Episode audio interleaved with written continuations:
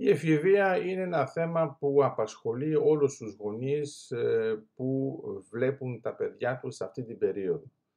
Πρέπει να καταλάβουμε ότι υπάρχουν ε, πολλοί παράγοντες που καθορίζουν το πλαίσιο της εφηβείας.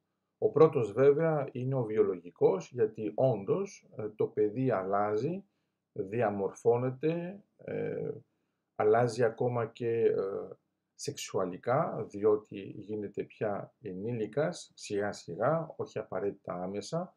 Πάνω όλη αυτή η κατάσταση είναι κάτι που ε, τον αλλάζει θεμελιακά τον έφηβο. Αυτό είναι ένα πρώτο θέμα. Το δεύτερο είναι ε, η κοινωνική προσέγγιση. Είναι πώς βλέπουμε τους έφηβους, πώς βλέπουμε αυτή την ηλικία, πώς οι γονείς νιώθουν υπεύθυνοι για όλα αυτά που κάνουν οι έφηβοι κτλ.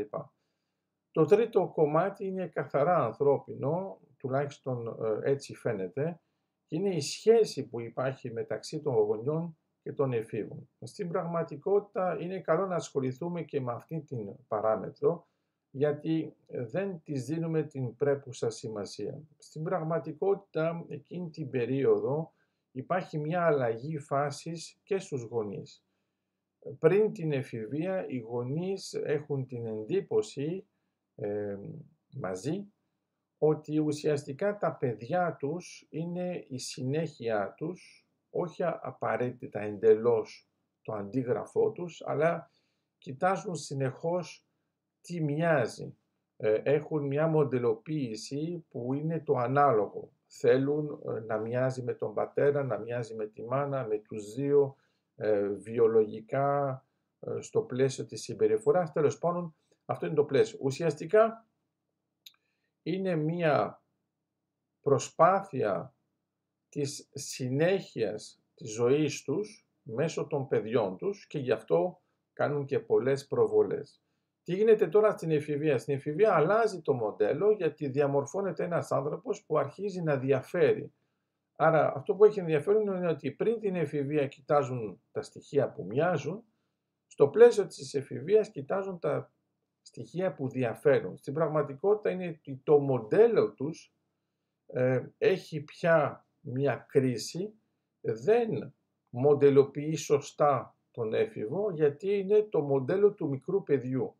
Άρα όταν κάνουν αυτή την αναγωγή υπάρχει ένα μπέρδεμα. Κάθε φορά που ο έφηβος ξεφεύγει από το μοντέλο θεωρούν ότι είναι κάτι το οποίο δεν είναι καλό δεν το λένε απαραίτητα κακό στην αρχή, πάντως καταλαβαίνουν ότι υπάρχει ένα πρόβλημα. Και δεν καταλαβαίνουν, όπως έλεγε ο Κούν, ότι ουσιαστικά η θεωρία τους αρχίζει να έχει προβλήματα και θα πρέπει είτε να τη διορθώσουν ή να την αλλάξουν.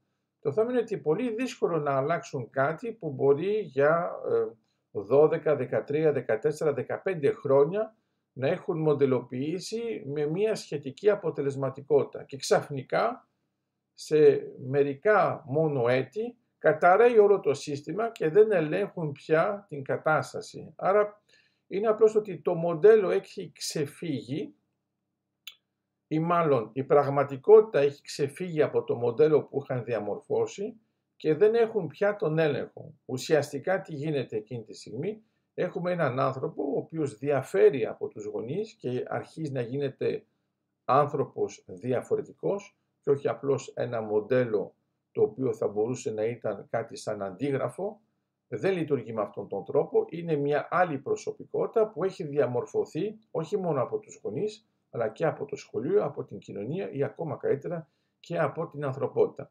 Αλλά αυτό είναι πιο σπάνιο. Αυτό που έχει σημασία πάνω είναι να καταλάβουμε ότι η κρίση που βλέπουμε στο χώρο της εφηβείας δεν αφορά μόνο τους έφηβους όπως νομίζουμε, αφορά και την μοντελοποίηση των γονιών γιατί δεν ξέρουν πώς να αλλάξουν το μοντέλο τους έτσι ώστε να καλύπτει και αυτή την περίοδο. Πάνω κάτω λοιπόν θεωρούν ότι είναι μια περίοδος κρίσης η οποία μετά θα διαμορφωθεί όταν θα υπάρχει μια σταθεροποίηση. Όμως σε αυτή την περίοδο ε, κρίσης έχουμε πολλές διακλαδώσεις μπορεί να ξεφύγει εντελώς όχι μόνο το μοντέλο αλλά και η προσωπικότητα και να έχουμε αληθινές κρίσεις. Άρα είναι πολύ καλό να έχουμε στο μυαλό μας και ε, μιλάμε όχι μόνο για τους γονείς που το έχουν ζήσει ή για αυτούς που το ζουν, αλλά και για αυτούς που θα το ζήσουν, ότι είναι καλό να κάνουμε τροποποιήσεις στο μοντέλο, να βλέπουμε πώς λειτουργεί και να σκεφτούμε ότι ουσιαστικά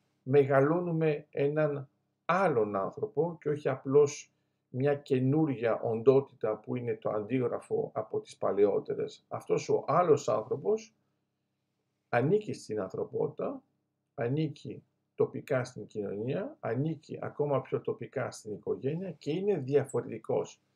Πρέπει λοιπόν να κοιτάξουμε πώς να αποδεχτούμε αυτή τη διαφορετικότητα έτσι ώστε η διαφορά να κάνει τη διαφορά και να αποτελεί έναν εμπλουτισμό και όχι μια αντιπαράθεση. Άρα εξαρτάται από μας, πάντως, ε, ήθελα να σας μιλήσω για αυτό το ανθρώπινο πλαίσιο, το οποίο ξεχνάμε, το οποίο στην πραγματικότητα μπορεί να είναι τόσο καθοριστικό που να ξεπερνάει τα άλλα δύο θέματα και τελικά να μας επιτρέπει να βρούμε τη λύση σε αυτή την κρίση.